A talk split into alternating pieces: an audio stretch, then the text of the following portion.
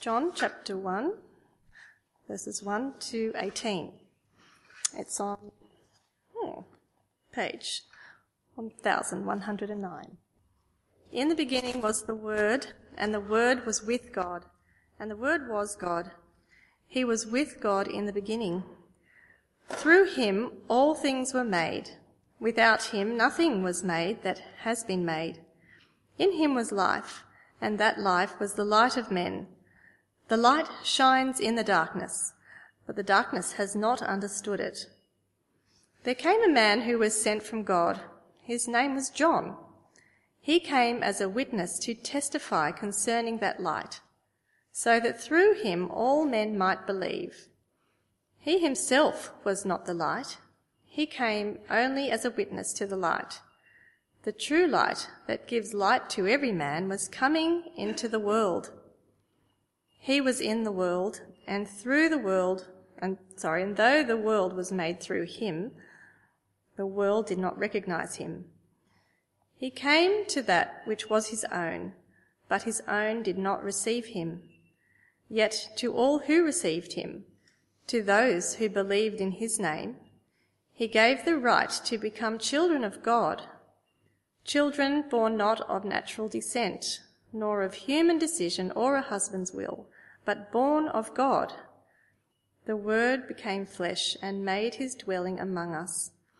We have seen his glory, the glory of the one and only, who came from the Father, full of grace and truth. John testifies concerning him. He cries out, saying, This was he of whom I said, he who comes after me has surpassed me, because he was before me. From the fullness of his grace, we have all received one blessing after another. For the law was given through Moses. Grace and truth come through Jesus Christ. No one has ever seen God, but God, the one and only, who is at the Father's side, has made him known.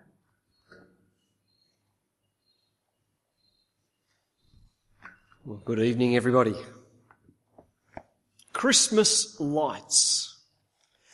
Or so my family says whenever we drive around at night and if we see lights in a tree maybe out the front of someone's house. It's really fairy lights. Uh, this time of year though, of course, Christmas lights are what we see. Uh, I was sitting in our front room last night preparing and as I sat there, the number of cars going up and down our street, particularly as it got darker, seemed to increase. And the speed of the cars slowed down. Uh, we live on Pecks Road in North Richmond, and just around the corner, of course, is O'Day Place. Now that's where you'll see Christmas lights. Everyone seems to come. It becomes like a community event once a year. Uh, this year, December began on a Saturday, and I noticed as people in our street were out getting their lights ready to go for that night. But at the end of it, what's the significance of it all? What does it all mean? You see, come the 1st of January, what's going to happen? Uh, they'll all have been taken down, put it in boxes, and probably put back into storage in the garage. Uh, those lights only shine for a little while. The crowds will disappear and we'll go back to life. However, excuse me, as I think about that, uh, thinking about those lights that shine in the dark, I can't help but lift my eyes up and consider the lights that shine in the sky. The stars that have been shining for so much longer. Uh, the light from them has been coming for far longer. Our, closest star, Proxima Centauri, it takes apparently about 4.3 years for the light to reach us here on Earth. And you can't even see it with a naked eye. But the other stars, some, hundreds, thousands, millions, even billions of years, that light has been coming. But today, as we look at our passage, we get lifted beyond even that as we consider a light that was coming into the world from before the beginning of time. So let's begin by considering the eternal nature of this light. Pick it up with me in verse 3 of John chapter 1. Through him all things were made. Without him nothing was made that has been made. In him was life, and that life was the light of men. The light shines in the darkness, but the darkness has not understood it. Uh, linking back to last week and what Sean said to us about the Word, uh, the Word was there in the beginning. Uh, the Word was with God and the Word was God. Well, John, it seems, expands a little bit on this point uh, as he talks about how through him all things were made. In fact, everything has its existence because of him. Of course, we're talking about Jesus.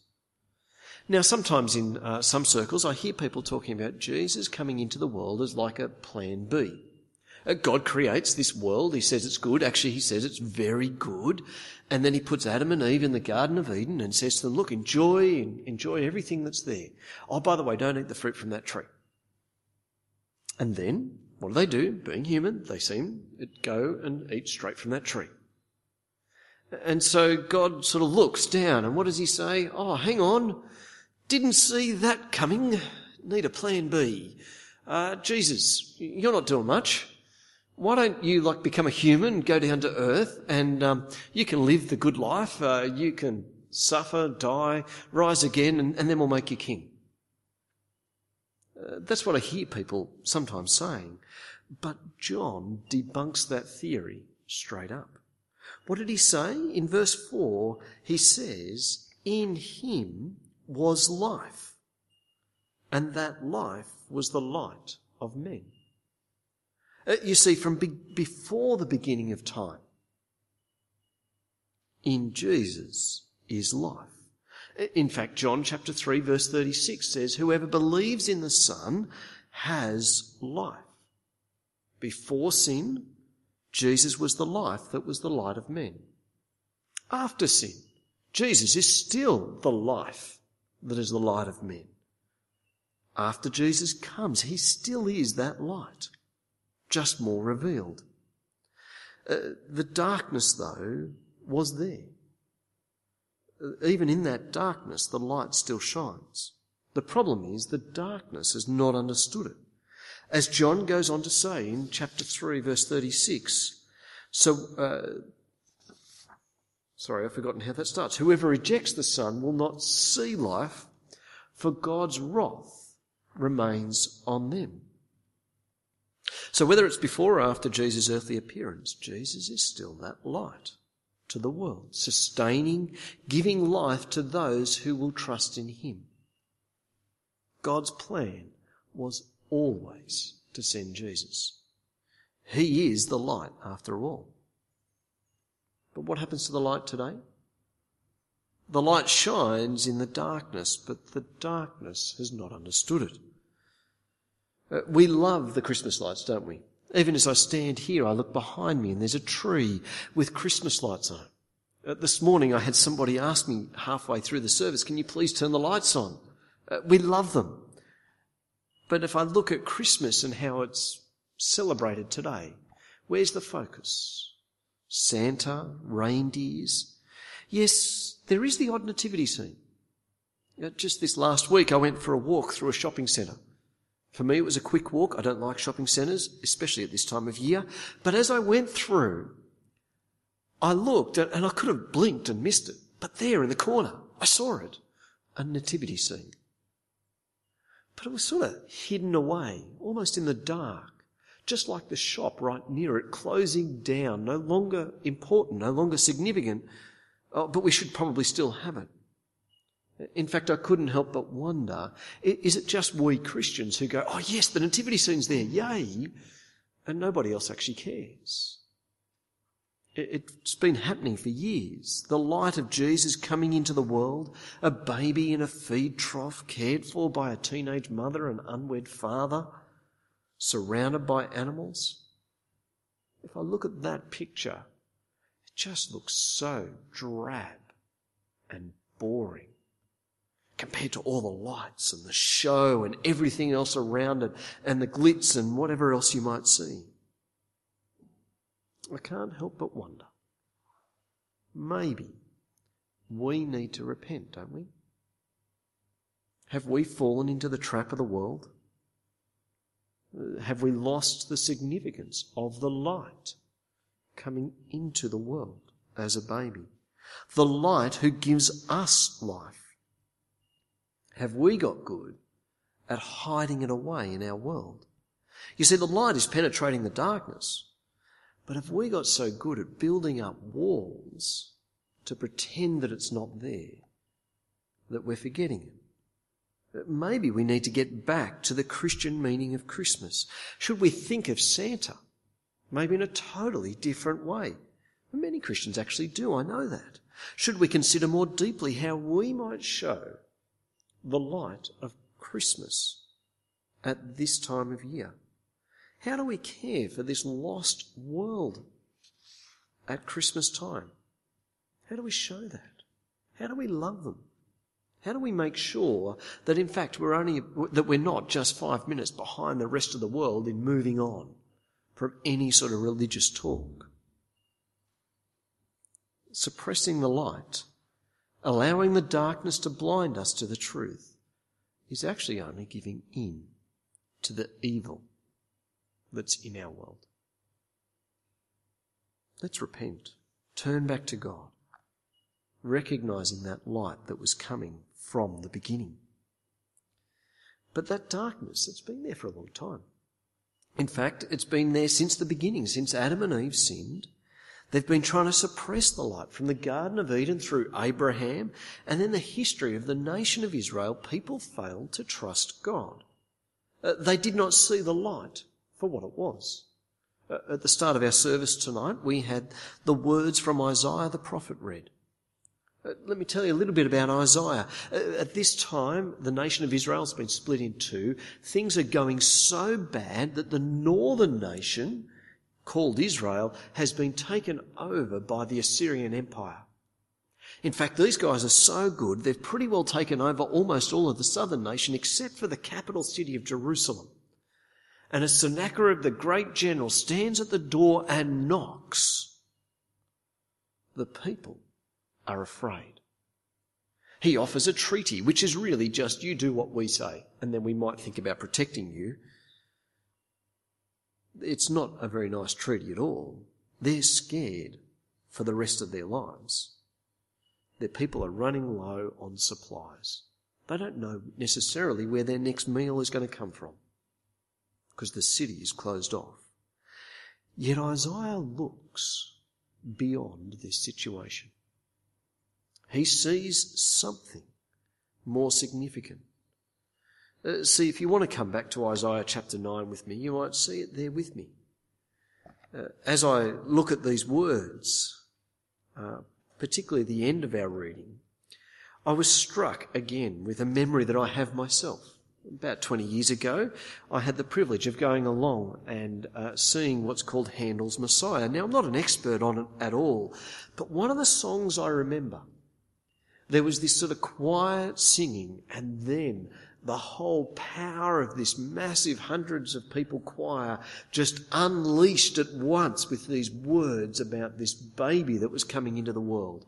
And it seemed like the whole pipe organ in the town hall was opened up and you had these words said in verse 6 For to us a child is born, to us a son is given, and the government will be on his shoulders, and he will be called.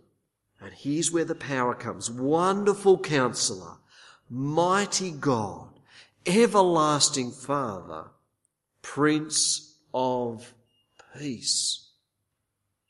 What a series of descriptors for a baby to come. But did you notice where the passage starts? It's not just in that final conclusion, but if you go back to verse 2, the people walking in darkness have seen a great light. On those living in the land of the shadow of death, a light has dawned. In the midst of that dark terrible situation, God's light shines. The light has been seen. A light has dawned. Now, it was going to take 700 years for Jesus to come into the world, for that light to be revealed. But here, in between, we see many empires rise and fall. God's people actually shrink in size. They get even smaller, it seems, than this capital city of Jerusalem. They become a small little remnant. Even the established religion loses its way, falling under the darkness of power. So the darkness did not understand it. How did God choose to break through this darkness? Well, he sends a man. A man as a witness concerning the light. Come back with me to John chapter 1, where we see this man. Verse 6 There came a man who was sent from God. His name was John. He came as a witness to testify concerning that light, so that through him all men might believe. He himself was not the light. He came only as a witness to the light. John comes preaching a ministry of, or a message of repentance. The repentance required from all people who've turned away from God. He only came to preach repentance, not to be the light. He witnesses to the light. He testifies concerning the light. He prepares the way. But he's not the light. A number of years ago, I remember teaching a class of mine, and uh, I had a student in the class who didn't want to tell me what they believed. They said, Oh, it doesn't matter, it doesn't matter. Well, in the end, finally they shared with me.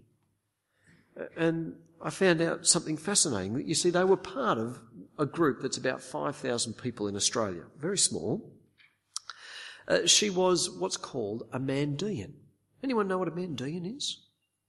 No, I didn't think so. That's how small they are. Well, the Mandeans follow John the Baptist. They regularly baptise people to repent.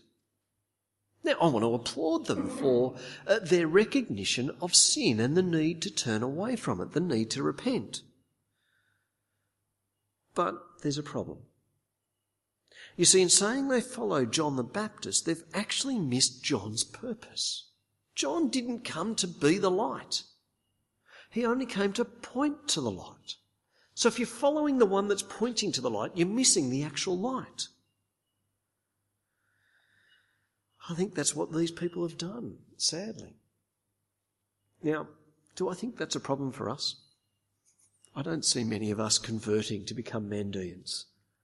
Uh, in my time, I lived, used to live near the Nepean River where they had baptisms, and I've only met one Mandean. I didn't even meet them over there. I met them over in Rouse Hill. I don't think that's our problem. But is there a similar problem?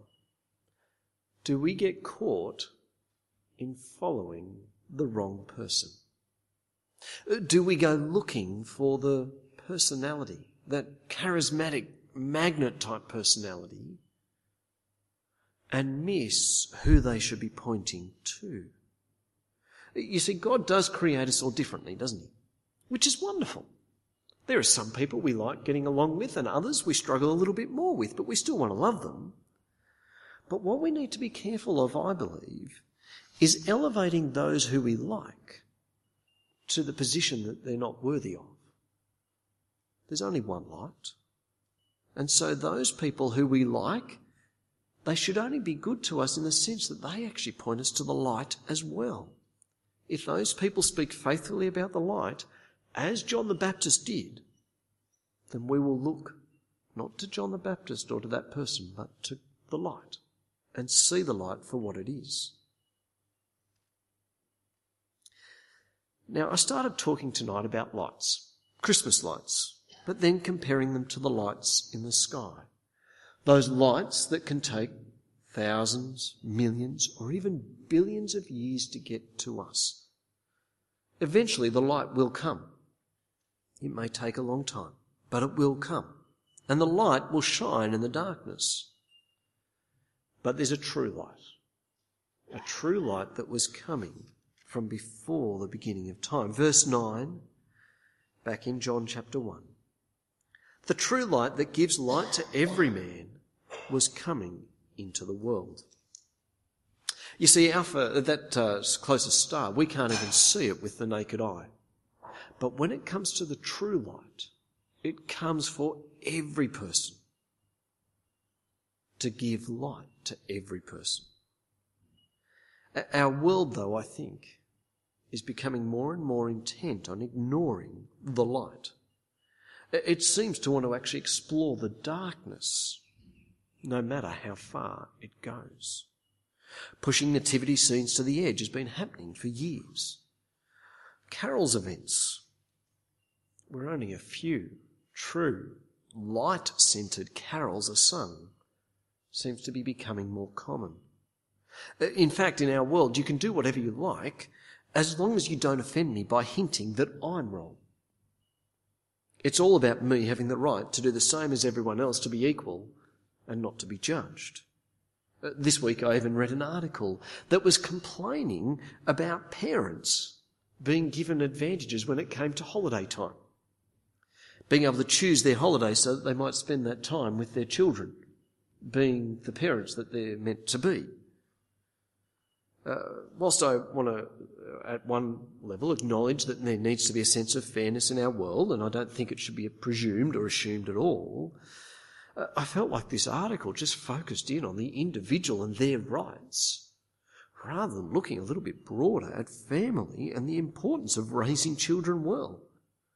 Uh, it saddened me to think that we've so undervalued parenting that it should even be pushed to the side when holidays are on, when school's not on, and we actually have the chance to parent our children. I want to challenge and even say it even seemed to me almost perverse the way it's been twisted. But then, the darkness is dark, no matter how you dress it up. You can use terms such as equality, which is what this article used, but in the end, it seems equality denies that we're actually different. Different people made by God, with different gifts to serve and to love others for the good of others. The light comes into the world for all people. It's the true light that gives light to all people. And it was coming into the world from the beginning of time. So, do we look to the light? The true light that was coming into the world. This Christmas, will the light shine through you? Will you be one who testifies to the light? Will you be a servant of the light, not a slave to your own desires and wants? Yes, we live on the other side. We know the light is Jesus, that he has come into the world. We can testify to this truth, showing how we are different. But we need to now work even harder to do that. Let's be a light in our increasingly dark world. Let's pray. Our great God and Father, you have been working since before the beginning of time to reveal your light to this world. Thank you that the light was coming and that it in fact did come. Please help us to be people who focus on the true light, who point people to this light, and who remember that that light is the life of all people. In Jesus' name, Amen.